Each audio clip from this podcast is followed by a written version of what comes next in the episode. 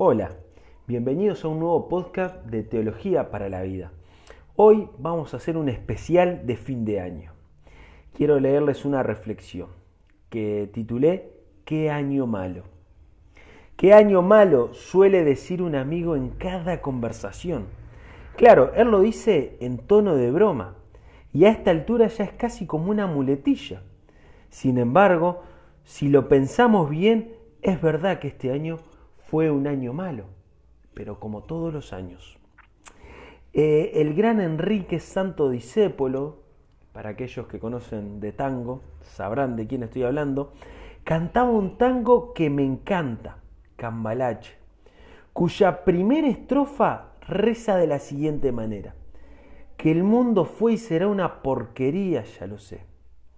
En el 506 y en el 2000 también, que siempre ha habido chorros maquiavelo y estafau, contentos y amargau, varones y dublés, y da gana de seguir cantándolo. Pero frenemos allí. Disépolo describe muy bien las miserias de la humanidad. Ahora, quiero plantearnos un poco la reflexión inicial. Este término, ¿qué año malo? Si en vez de plantearlo como una afirmación lo planteamos como una interrogación, sería algo así. ¿Fue realmente un año malo? Creo que esta pregunta nos obliga a dejar la inmediatez con la que vivimos cotidianamente para sentarnos a pensar en lo que vivimos.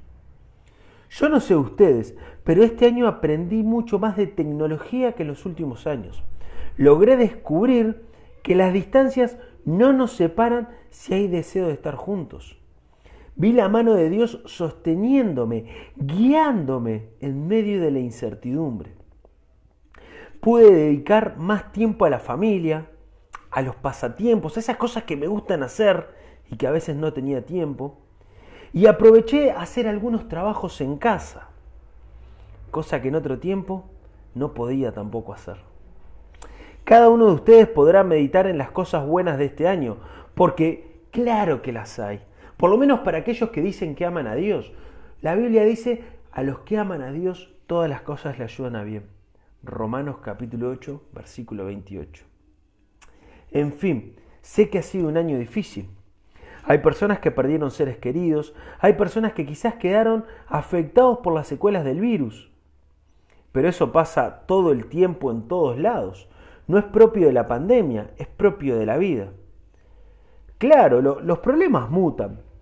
Un año se llaman factores climáticos adversos, otro año se llaman perdí el trabajo, otro año será falleció un ser querido. Siempre nos están pasando cosas malas. Eso siempre sucede. Aunque reconozco que este año fue particular. Este año nos afectó a todos de una manera general y de una manera muy distinta. Pero al final de cuentas, todos los años nos pasan cosas malas, nos pasan cosas distintas. En fin, sé que ha sido un año difícil, realmente difícil. Pero al final de cuentas, por malo que haya intentado ser este año, acá estamos, seguimos disfrutando el don de la vida, pensando en los seres queridos, proyectándonos en la incertidumbre, porque así somos los seres humanos, inquietos, aguerridos, sufridos, perseverantes, desopilantes y creativos. Claramente somos semejantes a Dios y por ello siempre podemos visualizar una salida. ¿Y a qué voy con todo este montón de ideas sueltas? ¿Fue un año difícil? Sí, claro que lo fue.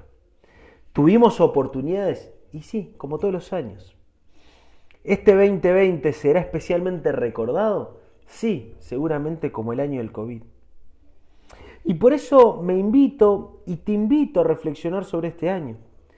Pero no desde la inmediatez, como decíamos al principio, desde la superficialidad, no desde el positivismo exacerbado que desconoce la realidad, tampoco desde el negativismo delirante que nos deprime, sino que nos invito a reflexionar desde la óptica de la vida plena que Dios nos regala cada día con un propósito.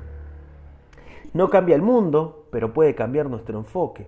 Y cuando cambia nuestro enfoque, empieza a cambiar el mundo. En la adversidad, creativos. El apóstol Pablo dice, todo lo puedo en Cristo que me fortalece.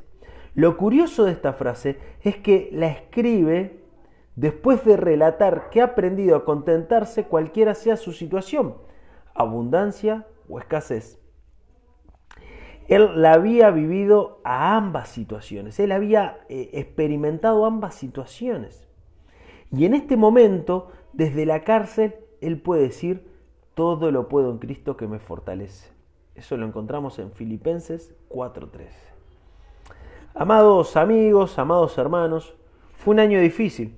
Pasaron cosas dolorosas, pero la gracia de Dios nos sostiene, nos acompaña, nos renueva. Y por eso quiero proponernos que encaremos este 2021 tomados de la mano del Rey de Reyes, el Creador de todas las cosas, el Salvador de nuestras almas y quien le da sentido a nuestras vidas. Andemos por la senda que Él nos marca, seamos obedientes a su palabra, sigamos el ejemplo de Jesús, quien nos invita a amar a Dios con todo nuestro ser y a nuestro prójimo como a nosotros mismos. Queridos amigos, queridos hermanos, que este 2021 sea una oportunidad para madurar, para servir y para dar toda la gloria a nuestro Salvador y Señor. Muchas gracias, feliz año.